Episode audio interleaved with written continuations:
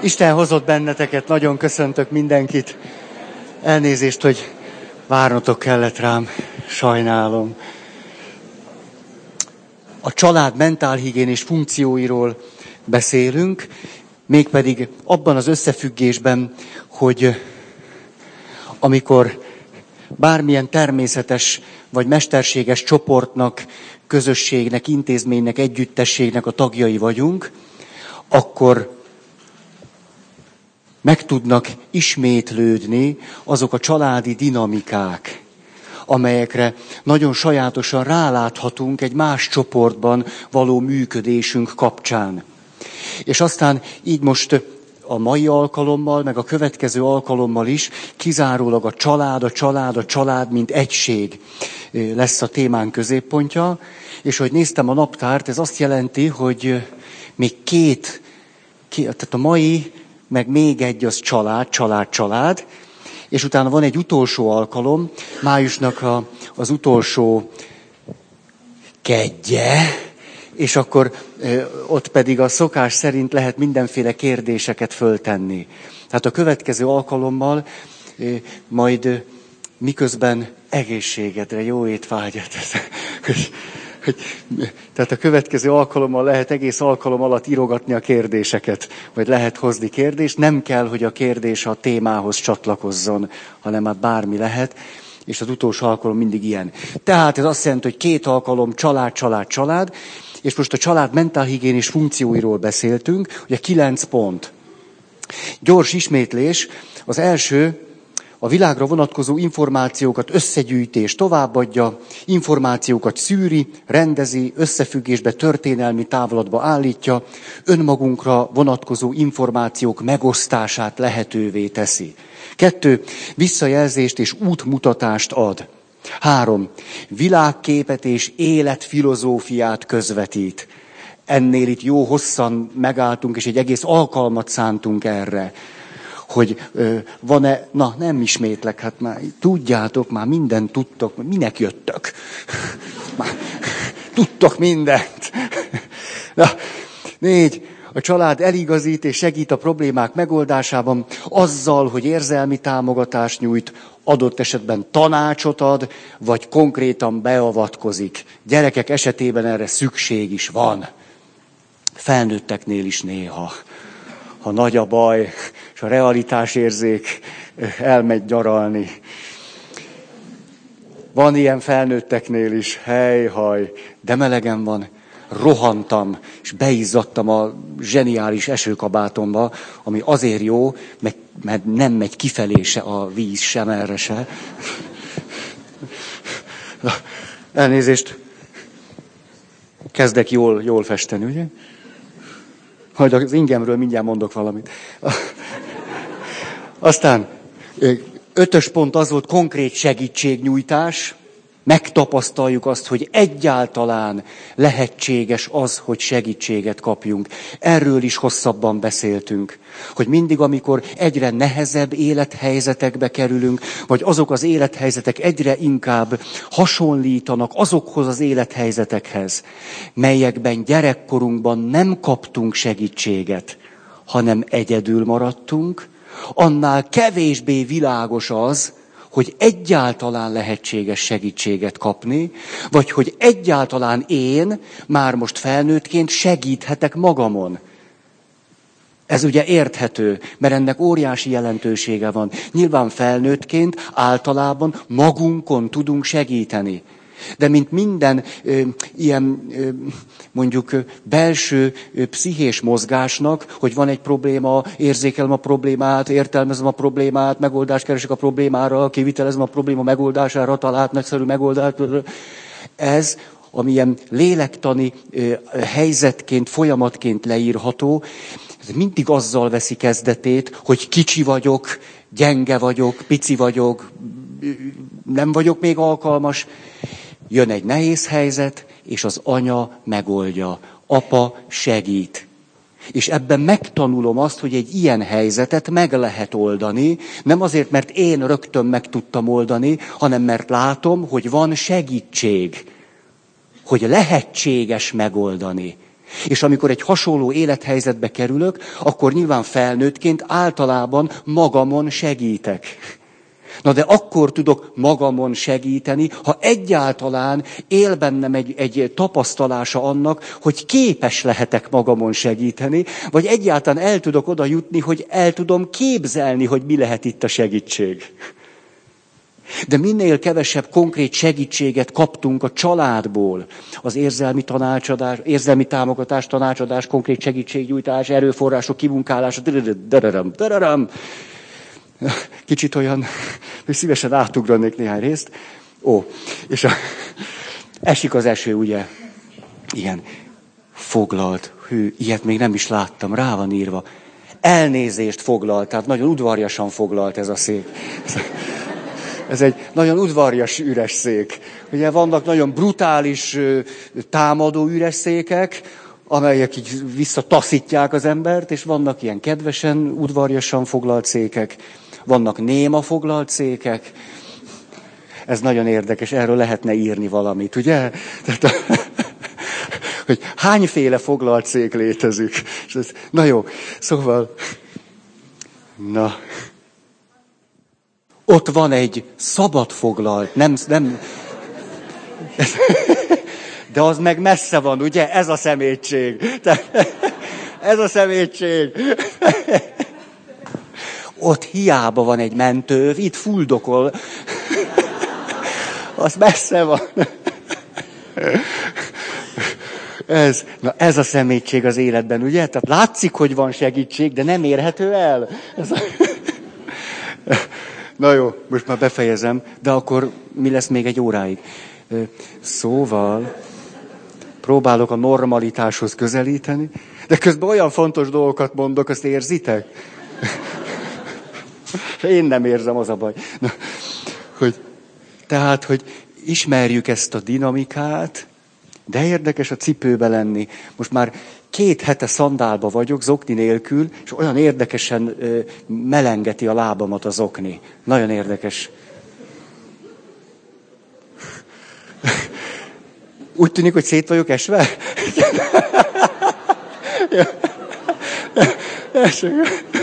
Kicsit lekötött a testem, úgy, úgy tetőtől talpig mindig van valami érdekes benne. Na.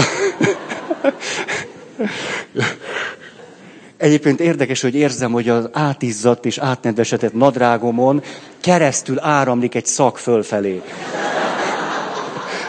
Főleg azáltal, hogy most az ingem nincs betűrve, és semmi sem akadályozza meg ennek a szaknak a fölfelé terjedését, sőt tulajdonképpen az ingemen keresztül is érzem, hogy árad, ott pedig a hónajszaggal valahogy egy ilyen elegyet képez, és így érkezik meg. Nagyon érdekes. Tehát jó, hogy van körülöttem egy kis tér, és itt el, eloszlik, és én megcsinálhattam úgy, mintha nem is lenne. Na. Nem tudom, hogy ezt például Mária rádióban miért érdemes meghallgatni. Szerintem egyáltalán nem érdemes, de most már csak az a kérdés, hogy nektek érdemes volt eljönni ma. Úgyse, hogy ez a kérdés. Na, tehát, hogy ténylegesen, most ténylegesen milyen nagyon fontos az, miközben ennek a tudatosítása lehetséges, hogy sosem történik meg, hogy az az egészen természetesnek vett segítségkapás, amit ha megkapunk, tudjátok, úgy van ez, hogy a gyerek, hogyha meg a fiatal, hogyha mindig az aktuális helyzetekben a megfelelő segítséget kapja, az neki egyszerűen csak normális. Föl se tűnik, hogy ott történt valami komoly vagy fontos dolog. Bezzek, ha nem kapjuk meg, micsoda hiányok vannak, micsoda sebek, sérelmek, és a többi egészségedre. A, az eső jót tesz a kezdődő allergiás tüneteknek, viszont ez egy pozitív üzenet. Szóval, hogy milyen óriási jelentősége van annak, ha egyáltalán a külső segítségnyújtás áradása révén, amit pici korunktól kezdve tapasztalhattunk, képesek vagyunk felnőttként magunknak segíteni és magunkon segíteni. Ugye ez volt akkor az ötös pont, hatos. Pihenés és regenerálódás helye a család. Most azért, igen, igen, épp arra gondoltam, hogy ki lesz az, aki ide ül. Most egy ilyen sajátos főszerepbe került, ugye? Te jöttél ide erre a székre? Nagyon udvarjas a széked. Nagyon. És ez már is rámegy a rólad alkotott képre is. Tehát a hatos volt a család, a pihenés és a reg. Most föl kell ide állnom, olyan magas vagy, hogy eltakarsz engem.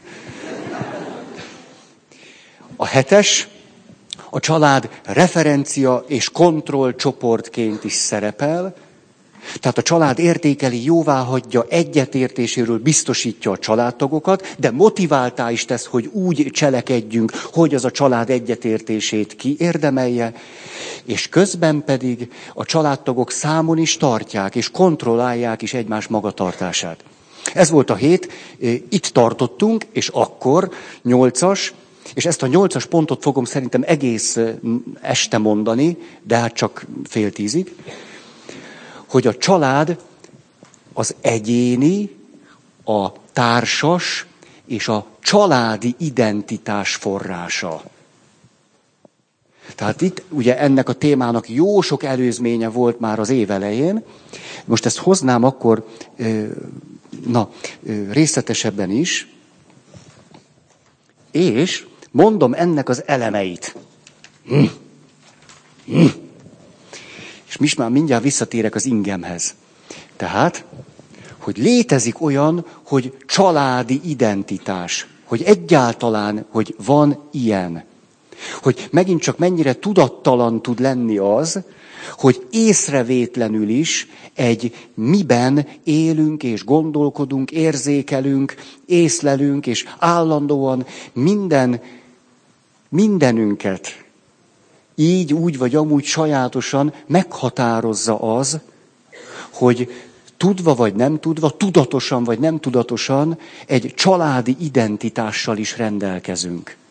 Ma éppen azért tud olyan egészen melbevágó hatása lenni egy-egy, nem tudom én, Hellinger-féle családállításnak, vagy egy családterápiás folyamatnak, vagy egyáltalán csak egy önismereti csoportban mondjuk egy család fölállításnak, most nem Hellinger félére gondolok, hanem egyáltalán nézzük meg, hogy látod a családot, vagy akár egy családrajznak, mert, ó, ez, mert oly mértékben nem szokott bennünk tudatosulni az, hogy lépten nyomon egy családi identitással is bírunk és rendelkezünk, és a családi identitásból is nézünk kifelé, és értelmezünk, látunk mindent. Ez annyira nem tudatos ma, mert annyira előtérben van az, hogy én, és az önazonosságunknak annyira az egyedi jegyeit hangsúlyozzuk, és aztán úgy mellékesen azt is, hogy hát kapcsolatok, meg egyéb, de hogy családi identitás, ez egészen tudattalanná vált a mi kultúránkban, míg mondjuk a keleti kultúrákban nem, mondjuk az arab világban egyáltalán nem tudattalan, nagyon látványosan tudatos, a, hogy ezért szinte, mint hogy egy külön világot nyitna meg az, amikor egy picit ránézünk a családra. Emlékszem, hogy amikor pszichoterápiára jártam, már nem én terapizáltam valakit, én ott ücsörögtem. És, és akkor mondjuk az első, második, harmadik, akár, hanyadik alkalommal azt mondja a terapeuta, te Feri, rajzold már le, kérlek, a családodat. De nem szépen, tehát nem egy rajzról volt szó, hanem egy ábrát kellett készíteni. És hogy pusztán attól, hogy egy ábrát készítettem a családról, elemi élményeim lettek. Például az, hogy, ó, de most akkor lelövök egy csomó jó gyakorlatot, de mindegy, hogy például ugye körökkel kellett a családtagokat ábrázolni, és én például a szüleimet nem kötöttem össze semmiféle vonallal. Nem csak azért, mert elváltak, hanem az alapvető tapasztalásom a szüleimről az, hogy nem alkotnak egységet. Viszont nyilvánvalóan magamat összekötöttem külön-külön a szüleimmel, és összekötöttem magamat a testvéremmel is. Tehát mindenki felé húztam vonalat, csak az apukám és az anyuk egészségedre. Az apukám és az anyukám között nem volt vonal. Önmagában az, hogy egy ilyen sajtfecnén látok négy kört. Apu, anyu, Ferike, ikertesója. És csak körök és vonalak. Már ez önmagában olyan melbevágó hatással tud lenni, pedig nagyon egyszerű. Emlékszem, jött hozzám valaki azzal a nehézséggel, hogy Feri, nem értem, hogy hogy van az, hogy mindig elkezdek egy kapcsolatot, tudok szerelmes lenni, nagyon belekezdek, hamar össze is tudok költözni azzal a valakivel, akivel vagyok, és utána néhány hét és hónap alatt valahogy kiderül, hogy nem működnek a dolgok. Miért van ez? Ezt ismétlem. Egyszerűen nem működnek. De fél éven belül tönkre megy az összes kapcsolatom, amikor már úgy mennék bele. És ott is kértem, akkor rajzoljuk le. Ne, ne azt, amiben most vagy, csak úgy az eredeti családot, ahonnan jössz. Hogy néznek ott ki ezek a körök, meg a vonalak, ha húzol valahova? Tehát egy olyan belbevágó élmény volt, ahogy ezt lehetett látni. Hát volt olyan, aki úgy, úgy rajzolta meg, A4-es papír. Mondtam, kérlek szépen, csak úgy rajzolt föl. És akkor volt így az A4-es papír, és ő fölrajzolta a családot az egyik csücskébe. Hát olyan volt, mint hogyha tankok, katyusák és egyebek lennének ott, és az a család be van szorulva az egyik sarokba, és így, így. És akkor úgy mondom neki, ez nagyon döbbenetes. Hát itt egy A, egész A4-es lapot használhattál volna, te pedig jobbra a sarokba be, benyomorítottál néhány kört, vonalra már nem is volt tér, csak ott, ott néhány kört. Ez, és akkor azt mondja, jé, hát erre nem is gondoltam, hogy az egész lapot lehet használni. És akkor azt kérdezte tőlem, hogy mások kitöltik az egész lapot? Az úgy van, hogy úgy rá, rárajzolják, hogy a lap közepén rajzolnak. Tehát ilyen elemi élményeink tudnak lenni. Néhány kör, meg néhány vonal. Hogy hát ez, ez hihetet. És, és főleg, hogy miközben lerajzoljuk a sajátunkat, nem is gondoljuk, hogy ezt milyen sokféleképpen lehet lerajzolni és ábrázolni. És akkor kapunk erről visszajelzést, hogy te tudod, hogy mások általában nagyobb kört rajzolnak. Vagy jé, de érdekes, hogy te, nem tudom, apukádat, anyukádat besatíroztad, ösztönösen is, magadat meg egy üres körnek hagytad. Tulajdonképpen ez miért van így? Jé! És akkor mindig az első gondolat mi? Hát ez csak egy véletlen. ham, ham, ham. Hát eh, hogy volna már véletlen? Hát valamiért az aput meg az anyut besatíroztad. Valami, én nem mondtam, hogy egyetlen kört is be kell satírozni, magadat meg nem. Hát ez benne az izgalmas, hogy a kezed pontosan tudta, hogy az, az besatírozom, ezt meg nem. És hát mi van itt? Na, jöjjön az ingem. Hogy ott a leesett a válfa de nem fogom levenni. Na, tehát, hogy, hogy ott ezen a terápián, mentünk tovább a családdal, és akkor is tudom már, hogy jött testvérem, és akkor mondom neki, hogy már a terapeutának magázottunk, korrekt kapcsolat.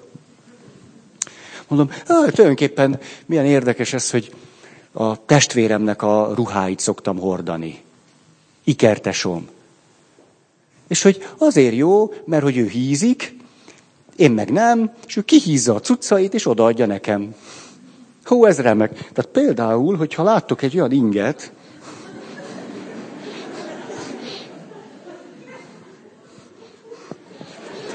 ami úgy kevésbé tűnik egy tudatos vásárló megfelelő döntésének a Tesco-ban, akkor gyaníthatjátok, hogy a testvérem ingyen van rajtam. De nem azért, mert elcsúrtam tőle, hanem mert kialakult egy nagyon sajátos családi rítus, hogy a testvérem, mikor karácsonyt ünneplünk, akkor elmegyek hozzá, 43 éves vagyok, ő is,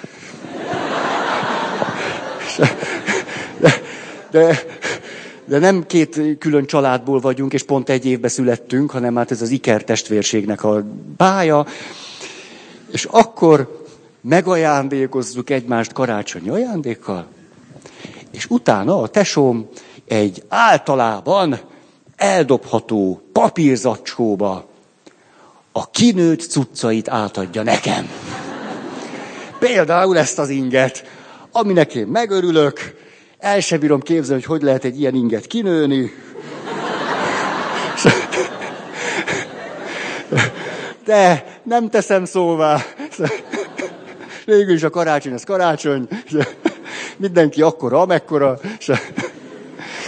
És arra gondolok, hogy hát nem tudjuk, az ezer egy éjszaka meséi, tudjátok, ott ugye minden éjszaka úgy mesélt. Jól mondom, hogy Seherezádé. Ugye, hogy nem fejezte be, hogy egy kicsit tovább élhessen. Ugye, vannak, akik úgy tetováltatják magukat, emlékeztek arra a filmre, ami arról szólt, hogy egy nő és egy férfi között volt egy nagyon sajátos kapcsolat, a férfi tetovált, és a nő volt az, aki a tetovációk megjelentek. És a nő attól tartott, hogy a férfi addig lesz vele, ameddig tetoválhatja. Ezért elkezdett enni. Azért, mert állandóan a már meglévő...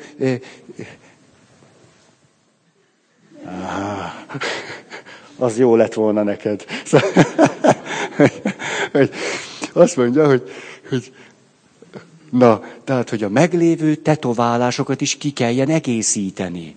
Ezért evett, evett, evett, és közben folytatódott a kapcsolat. Na, ez csak úgy eszembe jutott. Szóval mondom a terapeutának, hogy tulajdonképpen, de érdekes ez, hogy mondjuk az ingeim 99%-át a tesómtól örököltem, felnőtt emberként is, nem az apukámtól, a testvéremtől, és nem tudom én, rengeteg, rengeteg cuccot, kivéve mondjuk a cipőt, meg ilyesmit. És láttam a terapeuta arcán egy ilyen mély döbbenet. Maga a testvére ruhájaiban jár. És ahogy ő rákérdezett erre, az én arcomon szerintem egy hasonló döbbenet volt, valami olyasmi, mint amit az előbb mondtam, hogy miért ez nem normális? Vagy te nem? Vagy ez, ez nem így szokott lenni? Hát kinőtte, rám jó. És hogy szóval mind a ketten megdöbbentünk, hogy kölcsönösen, Hát látjátok, hogy ez egy ilyen egészen, egészen, ti most, hogy itt ültök, azt gondolom, nem tudom én, százból százan azt mondjátok, hogy hú, hát ez nagyon gáz. Hát ez, és hogyha most hozzáteszem azt, hogy micsoda elemi élmény az, erről Örkény István is írt, amikor a férfit egyszer leküldi a felesége vásárolni. Talán ismeritek ezt az egypercesét. A férfi sosem vásárol, mindig a nő vásárol, de a nő nagyon beteg.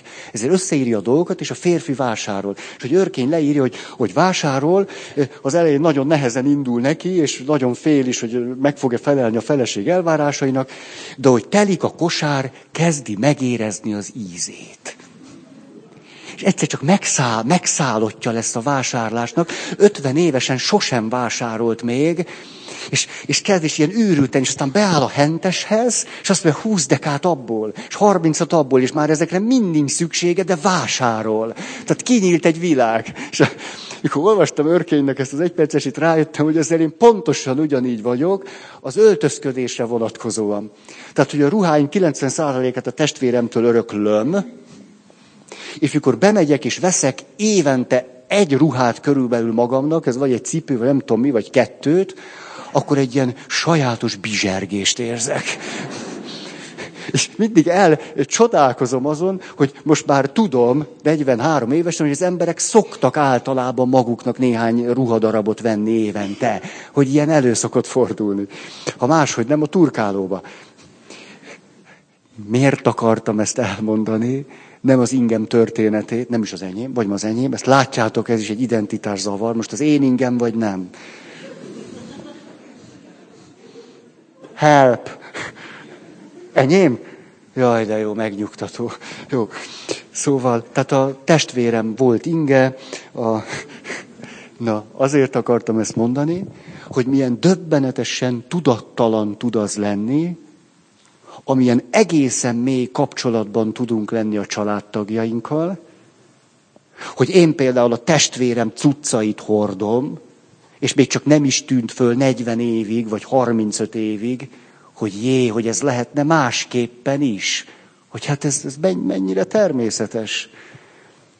Na valamiképpen ennyire hihetetlenül egészen a vérkeringésünkkel, a sejtjeinkkel adott az, hogy létezik egy családi identitás, egy családrendszer, aminek mi a tagja vagyunk, még akkor is, ha nem tudatosul ez.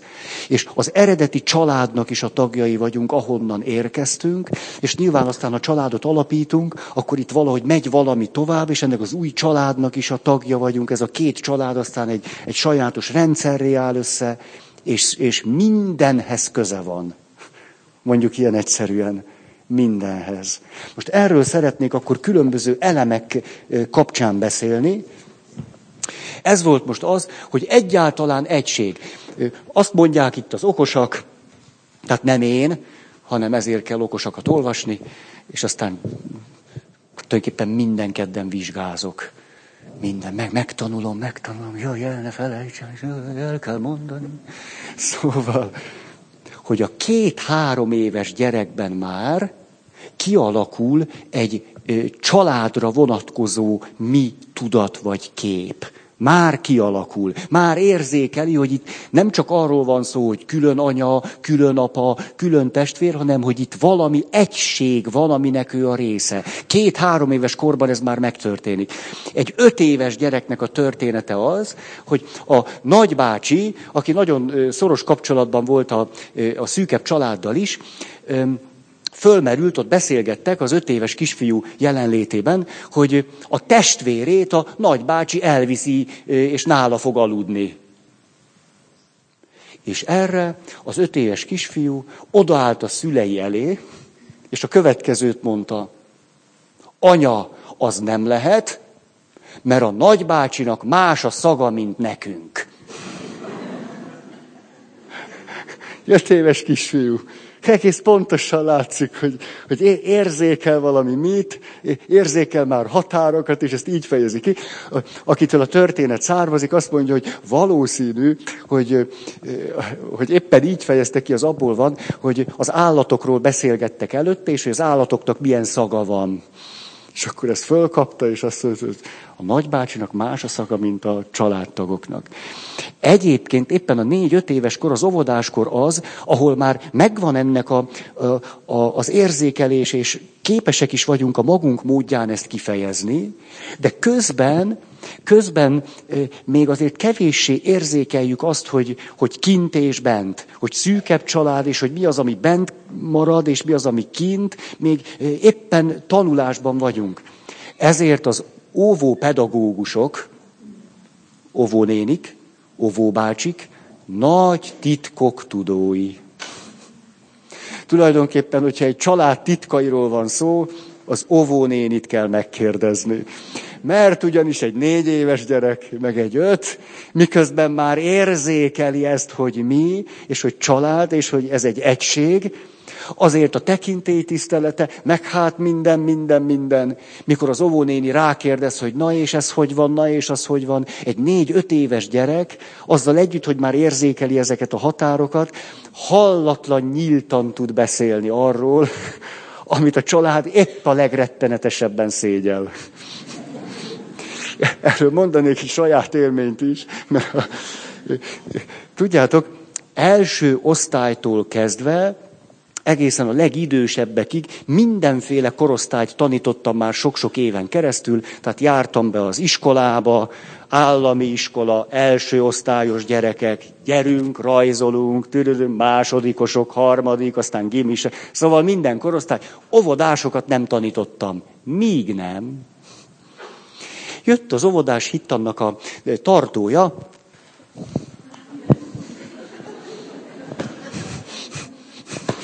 Ez nem volt szép. Tehát, tehát aki tartja az óvodásit, na, szóval, és mondja, jaj, Feri, és nem, nem, közben jött valami, nem tudom, hogy, hogy van, lesz-e nálad, mert annyira jó lenne, jönnek a gyerekek, meg a szülők, hogy menj már be, létszi az óvisokhoz. Hát tudod, az egész egy, nem is 45 perc, egy 35-30-40 perc, csak csinálj már velük valamit.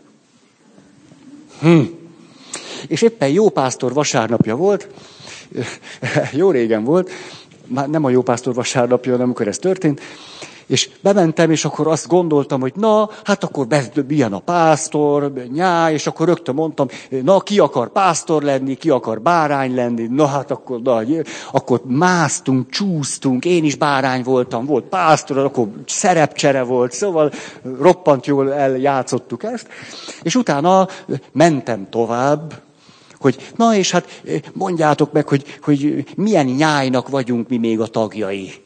És hát persze a család, a család, mint primér nyáj, vagy mi, és akkor rettenetes.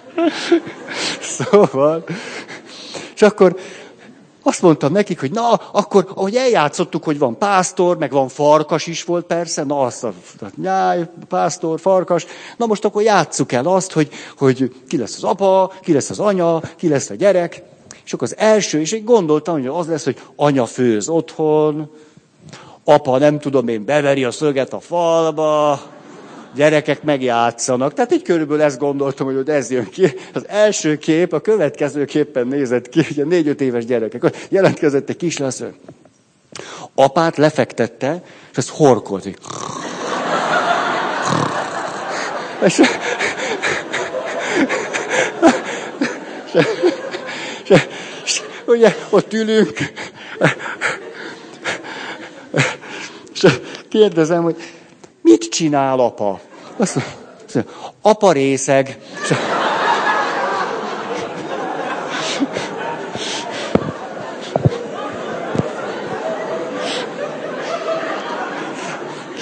Ez, a, ez, a, ez egy szép lépés volt a jópásztor gondolatától. Na hát, ez szép.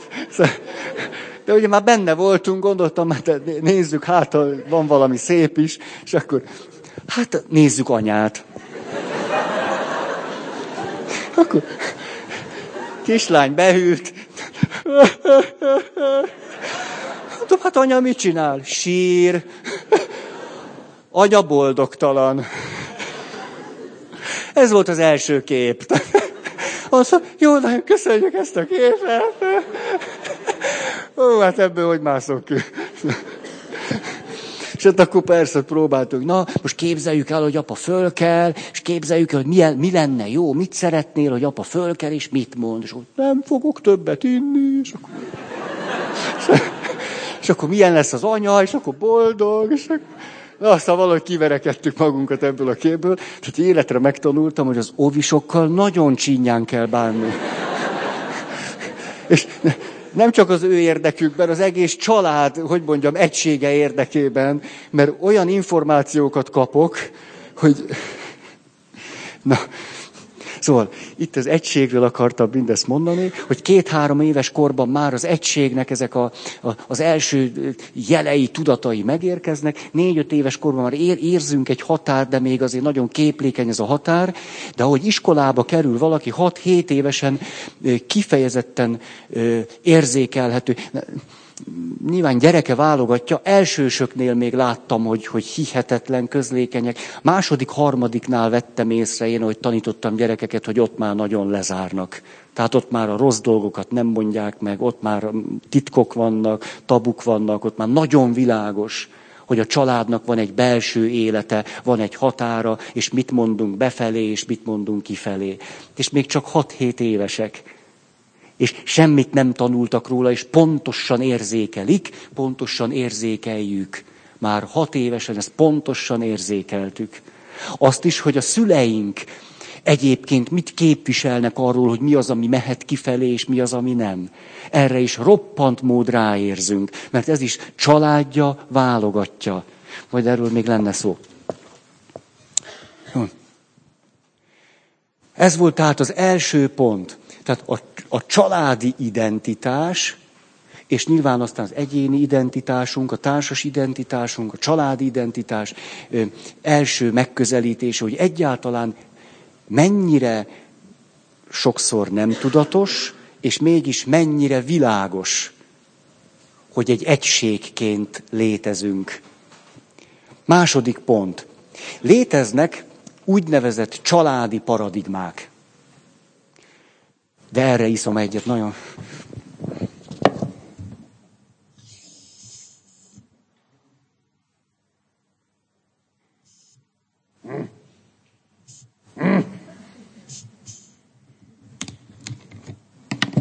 Kóla is sokféle tud lenni.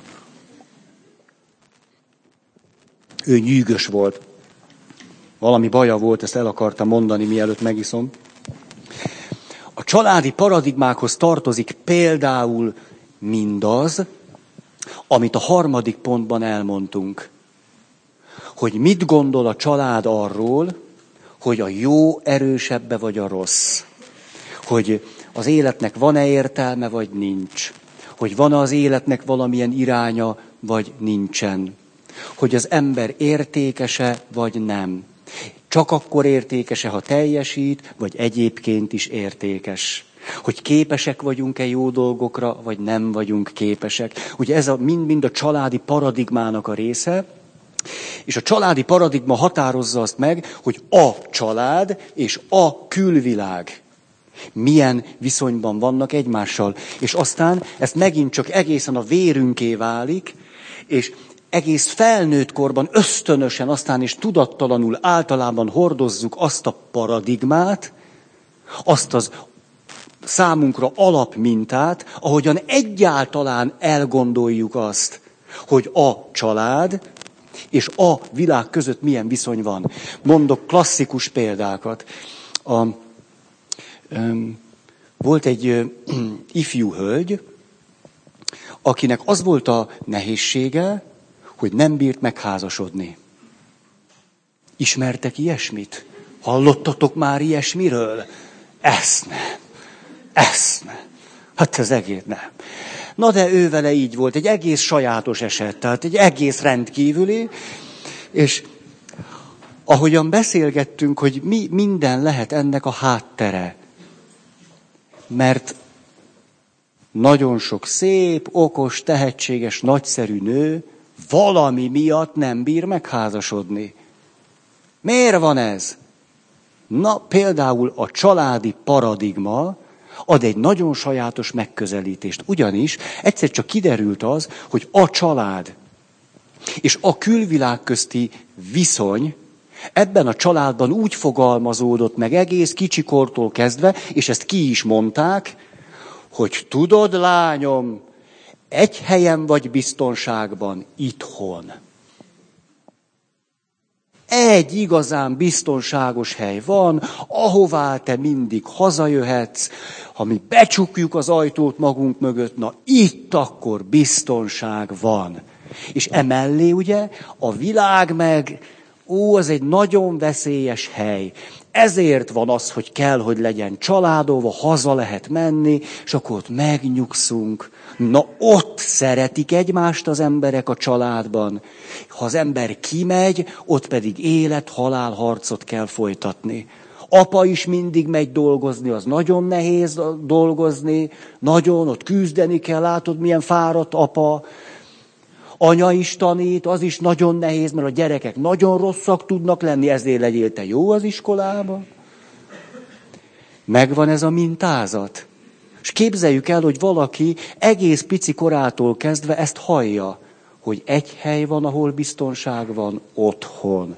A külvilág egy veszélyes hely, és te mindig hazajöhetsz, mert itt mindig lesz neked egy hely. Tudod, kislányom, ha te egész idős leszel, és mi még élünk, de mi fogunk élni, kislányom, akkor ide te mindig jöhetsz. Ez mondjuk egyfelől nézve nagyon szép értékeket hordoz, nem? Hogy otthon, hogy biztonság, hogy ide lehet jönni, itt mindig van egy hely. Másfelől azonban a család és a külvilág viszonyában például része volt annak a tanult tehetetlenségnek, hogy amikor ez a ifjú nő 25, 30, 35, 40 évesen indult volna kifelé, beindult a paradigma otthon van biztonság, itt kint biztos nincs, nagyon bizonytalan dolog. Egyáltalán bármelyik pasival kezdeni, és ez egy, egy, egy, akkor egy másik lakás lesz, egy másik hely lesz, ott nem lesz apa, anya. Ez lehet, hogy csak egyetlen szál, de az ő élet történetében egy nagyon meghatározó valami volt, és itt is azt éltük meg mind a ketten, hogy amikor ez tudatossá válik, akkor egy nagy meglepetést okoz hogy jé, hogy ennek köze lehet ehhez. És hogy ez nem mindenhol van így. Hogy felnőttként, azt gondolom most is, rengeteg mindenről azt gondoljuk, hogy az csak úgy lehet. Ahogyan bennünk nem is tudatosult, hogy az, az úgy van. Miközben ez teljességgel meghatározza azt, hogy milyen életet élünk. Hiszen egy paradigmává válik, ahogyan egyáltalán a létezésünket elképzeljük és éljük. Jó, ugye ide tartozik az is, hogy a családban különböző meggyőződések alakulnak ki. Minden család, ez is a paradigmának a része, valamilyen meggyőződéseket is képvisel és közvetít. Ez is a harmadik ponttal összefüggésben van. Itt engedjetek meg egy, egy, egy ilyen kis gondolati kitérőt, mert egy nagyon izgalmas dologra jöttem rá. Nekem izgalmas aztán. Ez pedig az, hogy a hitnek mondhatjuk azt, hogy van egy nagyon sajátos mozgása a bizalomtól a meggyőződésig majd a meggyőződéstől ismét a bizalomig. És ezt azért is mondom nektek, mert látjátok például a nyelv. Az a nyelv, amin egyáltalán képesek vagyunk gondolkodni, azt is meghatározza, hogy milyen gondolatokra juthatunk el. Olyan gondolatokra juthatunk el, amelyet a nyelv segít, hogy eljuthassunk. Tehát például, hogy a magyar nyelvben a hit a bizalom és a meggyőződés, ha nem, nem is szinonimák, de érezzük, hogy egy nagyon-nagyon bizonyos esetekben szinonimaként használhatjuk.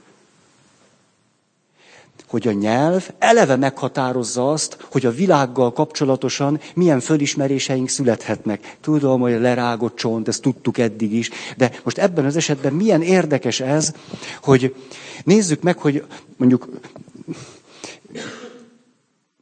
a vallásos hitünkre vonatkozóan, de a bármilyen hitünkre vonatkozóan is, azt mondhatjuk, hogy vannak, akik a bizalomra helyezik a súlypontot. Képesek mindig bizalmat adni és bizalmat szavazni. De a bizalomnak a működés módja az mégiscsak egyfajta ugrás. Bizonyos kockázatvállalás, ráhagyatkozás, odaadottság, lépés az ismeretlenbe. Ez, ez nyilván ez a bizalomnak az ismérve.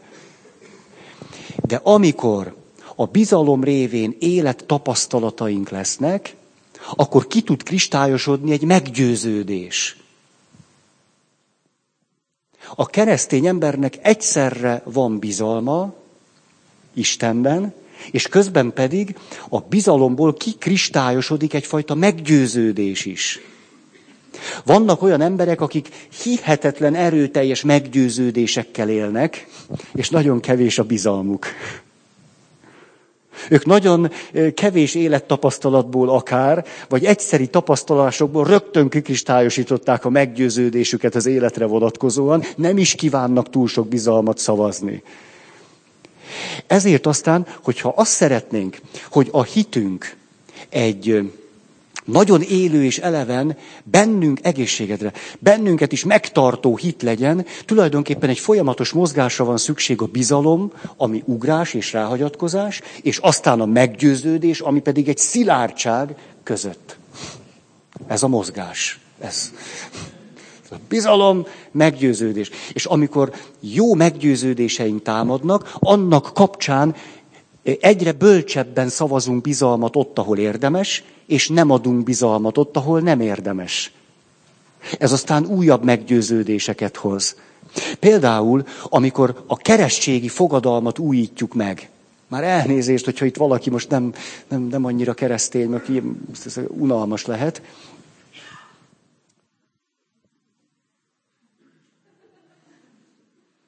Akkor neki most rossz. Hm.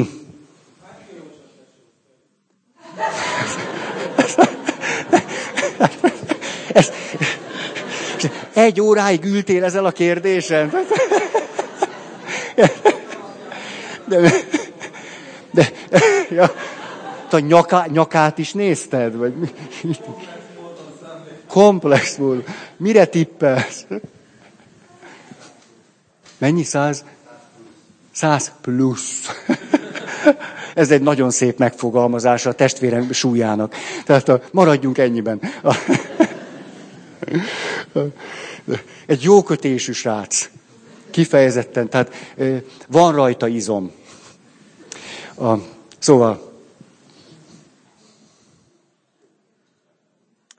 Igen, igen, nagyon köszönöm. Tehát a kerességi fogadalomnál tartottunk, ami szintén sokakat nem érdekel. És a...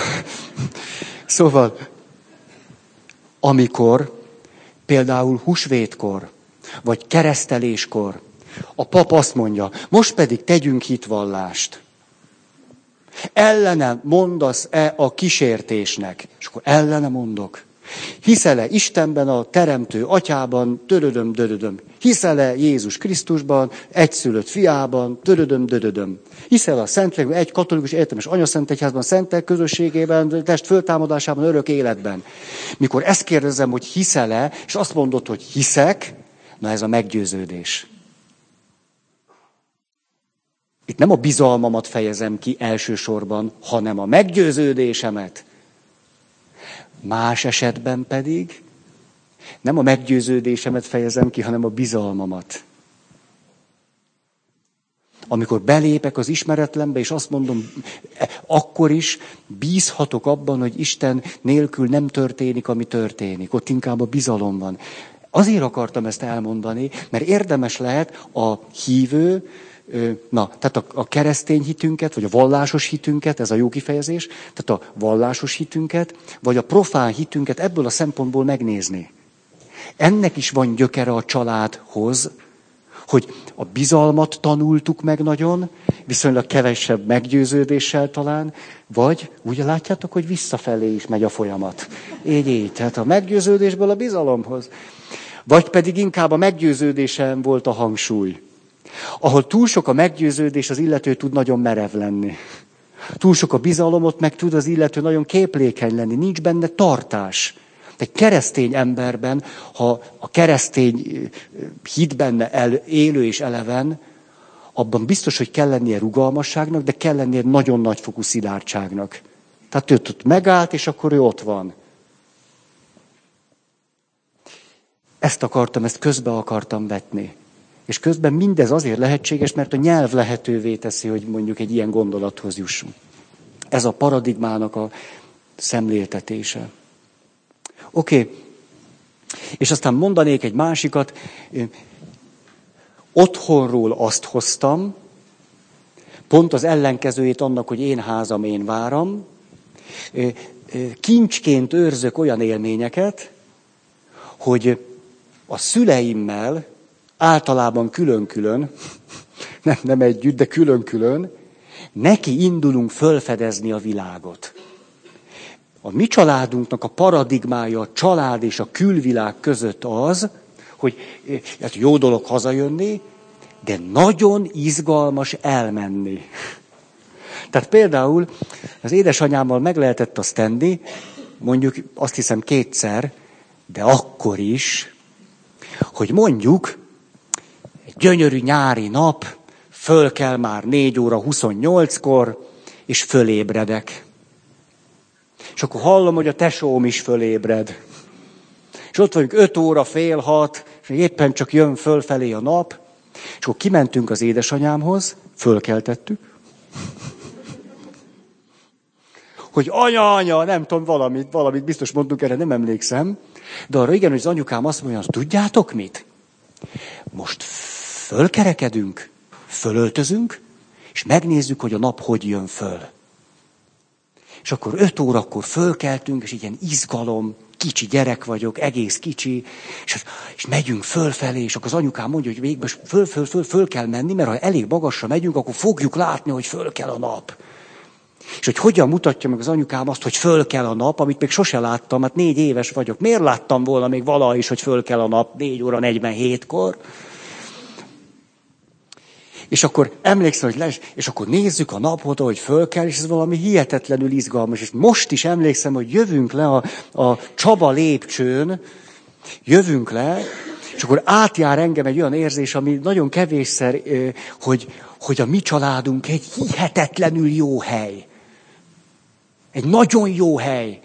Hogy, hogy azt gondoltam ott, emlékszem most is, de nem voltam még szerintem iskolás, hogy, hogy ilyen anyukája senkinek nincs. Hogy ilyen zseniális anyuka. Mert hát látom az utcán nem mennek anyukák a kisgyerekeikkel. Ugye, tehát látni való volt, hogy ez egy zseniálisan rendkívüli helyzet, és hogy mindenki alszik, és hogy micsoda kaland, hogy amíg az emberek alszanak, mi, mi megyünk, és nézzük a nap fölkeltét. Azóta is nem egyszer fölébredek, mikor kell föl a nap. Kifejezetten. Van, hogy hét számra mindig fölébredek.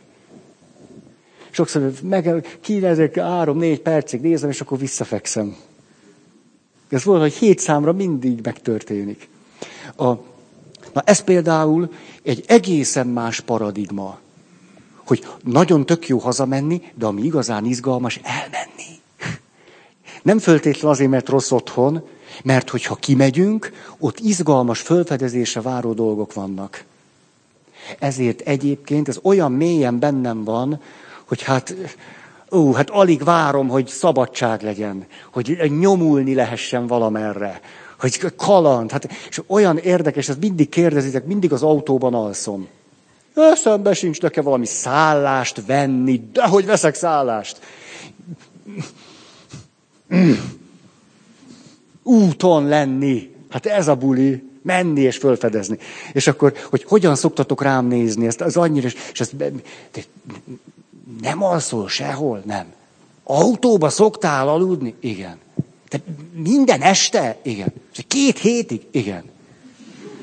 És, de hol?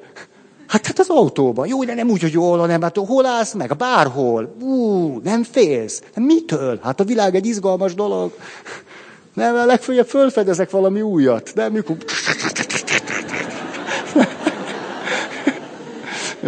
Na, de ezekről szóló történeteimet már bőven elmesélgettem nektek, most azzal nem mutatlak titeket. Na most.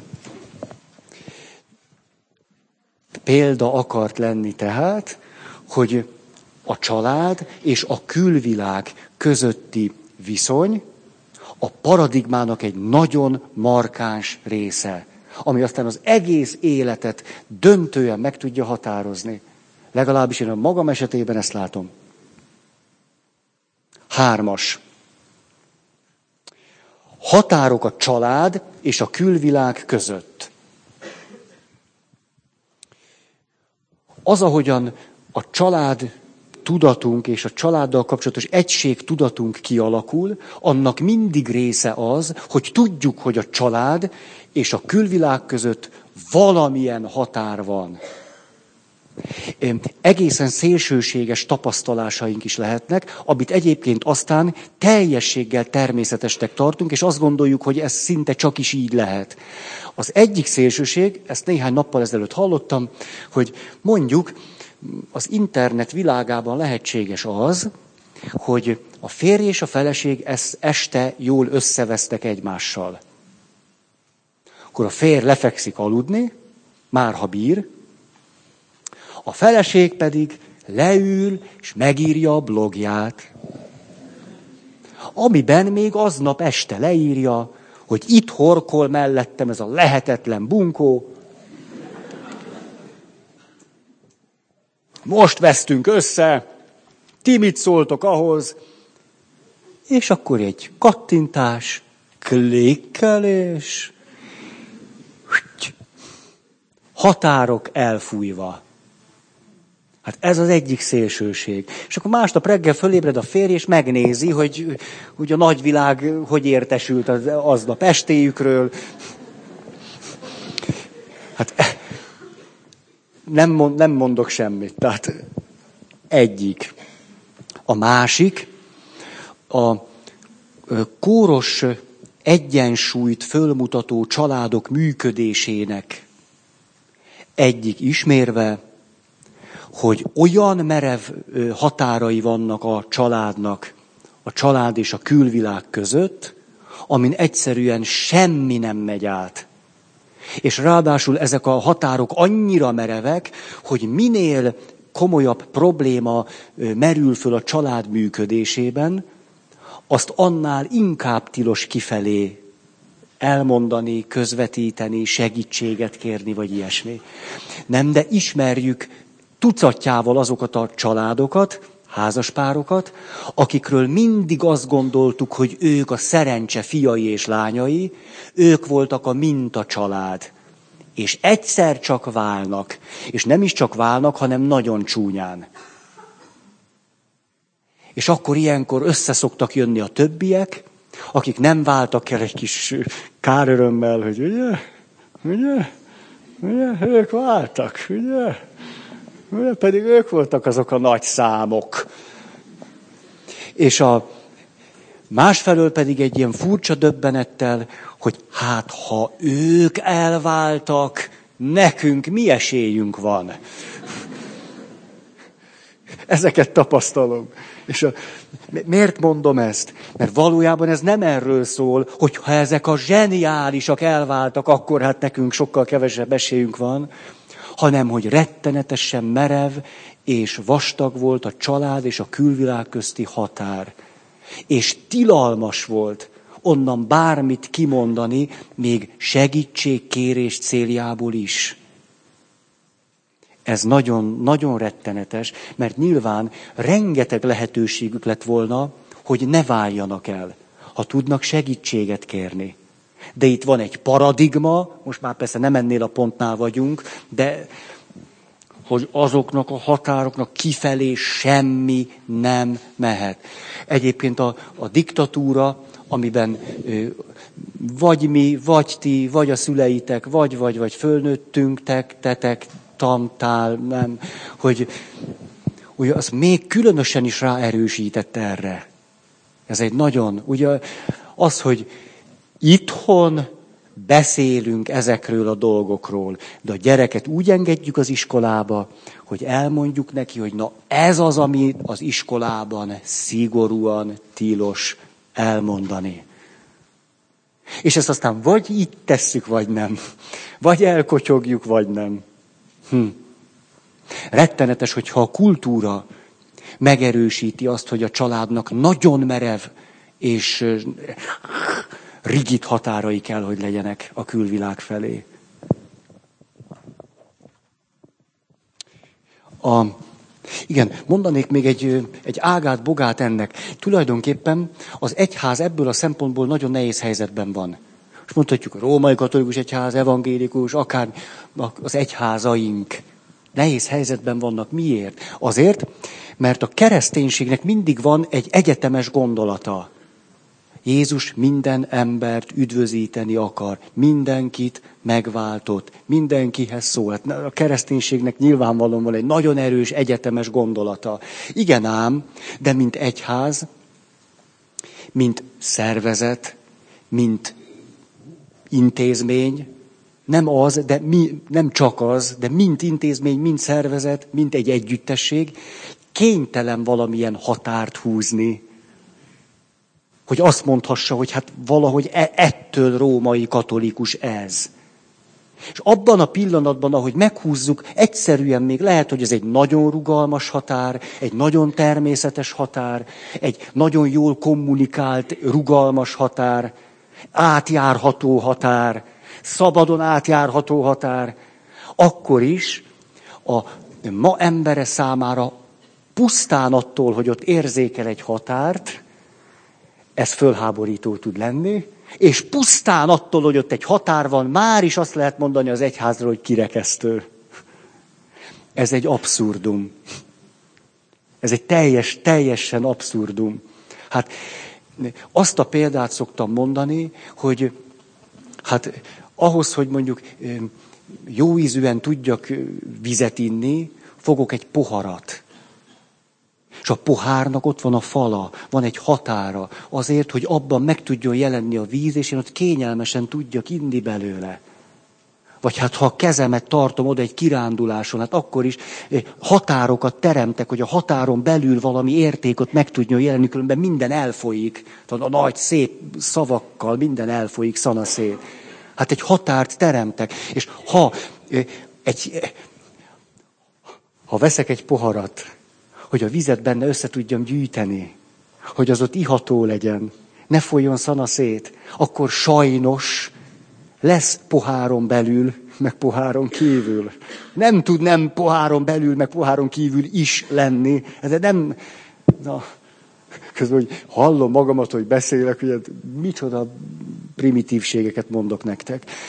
De hogy közben mégsem az, hogyha nézzük azt, a, a, amilyen hát mondatok érkeznek innen, onnan, amonnan. Hát ezért van, hogy egyediség, együttesség, egyetemesség. Márpedig az együttességnek mindig lesz egy ilyen jellegzetessége, hogy határokat húz, még ha rugalmasakat és átjárhatókat is, és lesz kint, és lesz bent. Ez bárkit fölháboríthat, de milyen érdekes ez, hogy például a családdal kapcsolatban ezt nem szoktuk nehezményezni. A családnak van egy rugalmas és átjárható határa, ezt mindenki teljes evidenciának szokta venni, úgy általában. Hát ne, nem szoktunk fogkefével beállítani valahol, hogy hát ha ti, ti tényleg szerettek, akkor most jöttem, itt alszom. Hát persze, nagyon szeretünk, de ez a mi családunk. Tehát... Na. Tehát ezt, ezt nem, érdemes, nem érdemes számon kérni szerintem. Még egy, egy, egy másik gondolat ehhez, hogy ha mi egyház községünk egy sajátos helyzettel találkozott, ez pedig az, hogy mondjuk vasárnap este a hatórai szentmisén nagyon sokan jönnek, vagy jöttök olyanok, akik talán nem is vagytok megkeresztelve. Vagy csak úgy jöttök, ott vagytok. Hurrá, hurrá, hurrá!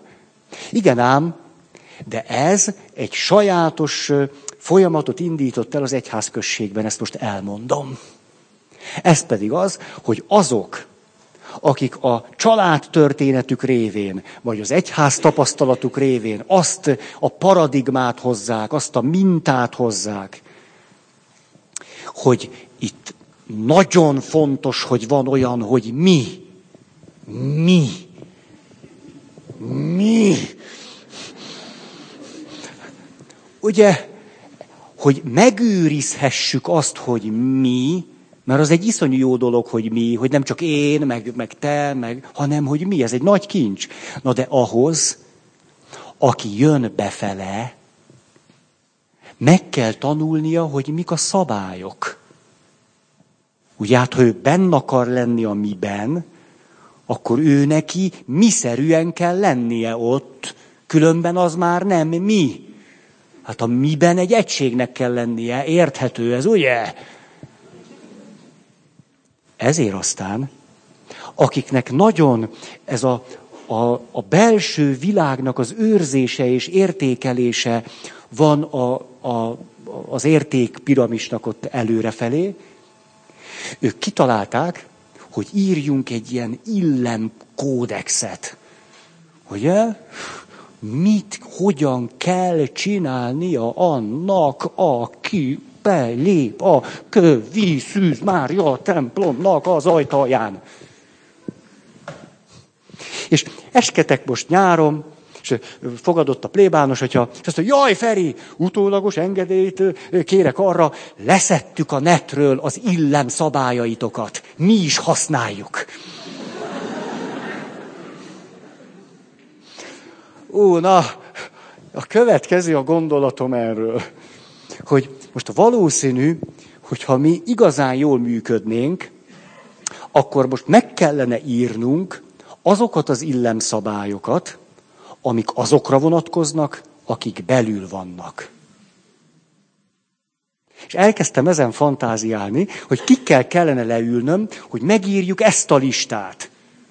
Tehát például a lista így kezdődne, hogy mi, akiknek nagyon fontos, hogy mi, mi nekünk a dolgunk az, ha valaki jön, aki még nem a mi része, hogy oda menjünk hozzá, kedvesen köszöntsük, érdeklődjünk a, a, a jövetele felől, és fölajánljuk azt, hogy mit tudunk mi tenni azért, hogy te a mi része lehessél. Mert nekünk nagyon fontos a mi. És akkor kellene, azt gondolom, egy ilyen listát írni. Milyen tök jó lenne, megírnánk az egyházunkban egy ilyen korrekt listát.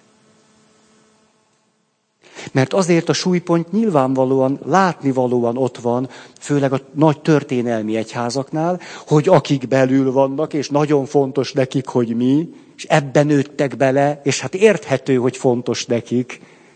Ezért nagyon tudnak, na te, te még nem vagy a mi része, és kapd össze magad. Ez pedig nyilvánvalóan egy csomó káros következménnyel jár. Tehát meg kellene írni egy másik listát. Ő nem a mi fajtánk. Kintről csak úgy ide dudál. Ha, ha valakinek kedve van, vagy ihlete van erre, szívesen látok néhány gondolatot, legkomolyabban. Bár múltkor, három évvel ezelőtt is próbálkoztam ezzel, kértelek benneteket, hogy adjatok nekem frappáns sírverseket, és nem adtatok. Azóta is hurcolom, mint sérelmet. De tényleg, ha valakinek van kedve, nagyon izgalmas volna ezt megírni, és a kettőt egymás mellé állítani. Ennyit tehát arról, hogy határok a család és a külvilág között. Lehetséges, hogy most három percén már most nem, vagy mondjak? Nem tudom. Mondok, meg késtem is, ugye? Szemét dolog. Jó. Négy. Közös probléma kezelési mód alakul ki a családtagok együttműködése révén. Nem csak az egyes emberek kezelik valahogy a problémákat, hanem a család is, mint egység kezeli valahogy az egyes emberek és a család felé való problémákat. A, ismeritek ezt? Talán a mi világunkban bár kevésbé működik, amikor például a szülők és a következő nemzedék a gyerekek között egy nagyon erőteljes és szinte át, nem azt mondom, hogy átjárhatatlan, de egy nagyon erős generációs határ van, nagyon erős generációs határ, és nagyon erőteljes hierarchia. Ugye ez az, amikor, nem tudom én, Erdély országból jövő testvéreink beszámolnak arról, hogy ők még mindig magázzák a szüleiket. Ugye ott a generációs határok nagyon erősen meg vannak húzva ahogy mi fölnőttünk, általában megvannak húzva a generációs határok, de nem ilyen erősek, és ezért nem annyira hierarchikus a család szerkezete. Ha a generációs határok nincsenek meghúzva, vagy ilyen töredezett, sajátos határok vannak, például a szülősítés miatt, tehát például az édesanya a fiával van a legjobba, mert ő érti meg, nem a hülye férje, és a hülye férj pedig a nagylányjal van a legjobba, vagy mondjuk a hülye férj a saját anyjával van még a legjobba, akkor hú.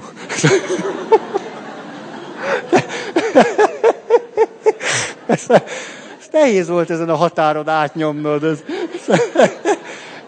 na, ilyen egy hierarchikus határ. És jó, úgy nyomni kell, még akkor se jön át semmi.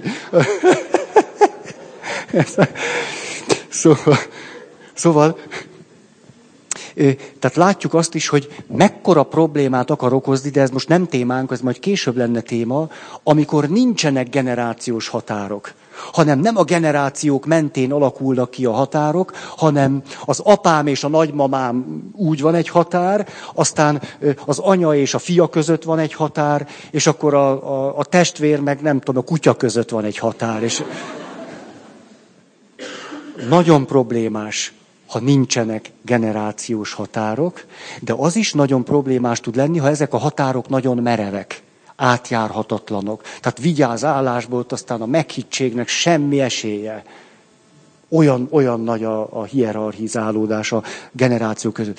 Na, a mi családunkban még volt olyan, amit lehet, hogy a legtöbben csak hírből hallottatok, hogy amikor a nagymamám olyasmit akart elmondani az édesanyámnak, amiről azt akarta, hogy én ne halljam, ne értsem, akkor németre váltott. Ugye biztos van, akinél ez ismerős, van, akinél nem. Ugye a gyerek előtt ne fölkiáltással. De a legjobb, hogy a gyerek még nem tud németül, Később se. És a... Hát úgy megutáltam. Hát ez volt az a szemét nyelv, ami kirekesztett engem a kommunikációból. Tudod, mit beszéljetek ti németül, mit érdekel engem? Sose tanulom meg. Dühötten lemondtam erről a nyelvről. Is. Szóval... Na, hogy, tehát emlékszem arra, arra a, a, a, a csalódással kevert, haraggal elegyített kirekesztettség érzésre, hogy a nagymamám így fölszegi a fejét, és mond egy német mondatot, és az anyám megérti.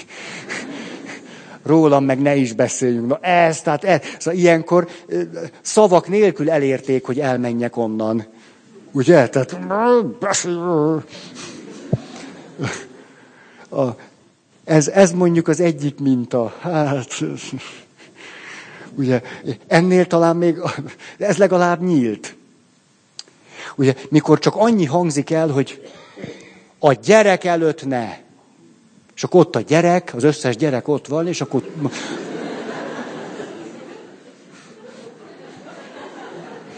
Ebbe az a nehéz, hogy valaminek a része vagy, és, és, és most tehát hangba sült pogácsa nélkül, tarisznya nélkül, saru nélkül mehetsz akárhova. És most ott fog valami történni, amiről pontosan tudod, hogy ott most valami történik, aminek te is a része vagy, és mégis ki vagy belőle zárva. Na, ezt azt gondol, na, ezt lehet okosabban is. Tehát a, a másik véglet az lehet, mikor minden inci-finci döntésbe bevonjuk a gyereket. Tehát minden este három órás kupak tanács. És akkor megkérjük a gyereket, három éves. Hát ez, hát világos is. Hát szeretnénk, hogy már most megtanulja a demokratikus család szerkezetből fakadó előnyöket. Hát 18 évesen már választani fog. Tehát most ezzel az a rettenetes, hogy egy gyerek ettől nem, hogy is mondjam, nem demokratizálódik, hanem elbizonytalanodik. Hát egy három éves gyereket ne már meg egy csomó mindenről. Hát attól van biztonságban. Más dolgokról meg persze, hogy kérdezzük meg, meg hagyd mondja egészségedre. Na, ott könnyebb az átjárás, jó van. A, a, ez rettenetesen meg tud terhelni egy gyereket. Mondom, ha most már túlmentem az időn. Egy utolsó mondat, ugye túlmentem, és program van, minden, megy, megy a metró,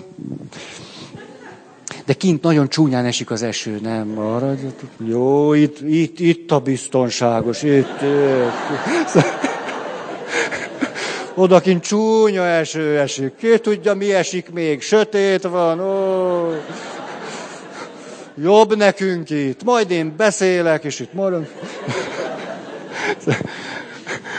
Emlékszem azt a rettenetes csalódásomat, édesanyám, nem tudom hány éves voltam, de most is emlékszem, a családi ágyon fekszünk, már az anyukám ott fekszik, és akkor nem tudom, oda hengerettünk mi is a tesómmal, és apukánk persze nem volt ott, és kérdezi az anyukám, hogy kérdeznék egy fontos dolgot.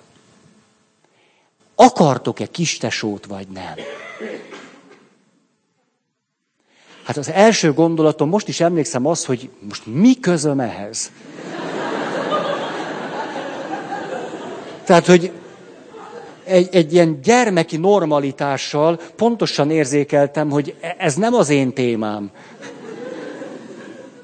Szóval, hogy ez ne, ne... Vagy akkor nem így kell kérdezni, vagy de... de... Szóval... És akkor ott emlékszem, hogy nyűglődök, és ment bennem zakatolt egy csomó minden, amit nem mertem kimondani hogy most ha azt mondom igen, akkor akkor lesz, és ha azt mondom, akkor nem lesz, és akkor, és ha tesó mást mond, akkor hogy lesz, és hogyha, szóval egy ilyen, egy ilyen rettenetes hülye helyzet. És akkor elmészünk, na, az anyukám, de, de, hogy, hogy csak úgy bátran, legyen-e tesó, vagy ne? Hát csak úgy bátran, persze. És, a, és, de nem voltam olyan pici, és főleg nem voltam egy ilyen, nem tudom én, négy éves kislány, hogy ugye ez így... Hogy tesó, tesó, tesó! Karácsonyra! Hát nem, ez nem, nem. nem. Hát mit tudom, nyolc éves fiú voltam, kerékpározni szerettem. Tehát ez, ez, ez, teljesen kívül volt a kompetencia a határaimon. De mindegy, hát ott látszott, hogy az anyukámnak ez fontos, és akkor, és akkor elmész nagy nyugodás, és akkor kiszenvedtem magamból, hogy hát, hát, hát jó, hát legyen. Hát mondjuk legyen, legyen, legyen. Most, most nem tudom, hogy fizetni kell majd érte, vagy most... És, és, és, és nem önmagában ez a rettenetesen ilyen zsigerileg szerencsétlen hülye valami, hanem az, hogy nem lett. Értitek ennek a dinamikáját? Tehát, hogy akkor minek volt ez az egész? Tehát a, attól kezdve egy ilyen, egy ilyen kicsit egy ilyen tabui, tabuizált, ez egy, na ezt ne, tehát egy ilyen tabuvá vált, te tabuvá tett, egy ilyen valami, hogy, hogy hát ezt nyilván nem hoztam, hogy anya, te megkérdezted, az, az olyan ígéret számba ment, és akkor sehol egy tesó. Sehol. Hát e, hogy ez egy milyen csalódásként vittem ezt tovább. Hogy úgy tűnik, hogy na, bevontak egy nagy komoly témába, aztán egyáltalán nem volt érdekes. Ha az anyukám azt mondja, hogy tudod, Ferikém, nem lehet. Vagy mit tudom én, mond valami ilyesmit. Hogy azzal lehet valamit kezdeni. De nem mondott semmit. Hogy miért nem mondott semmit, ezt esetleg a következő alkalommal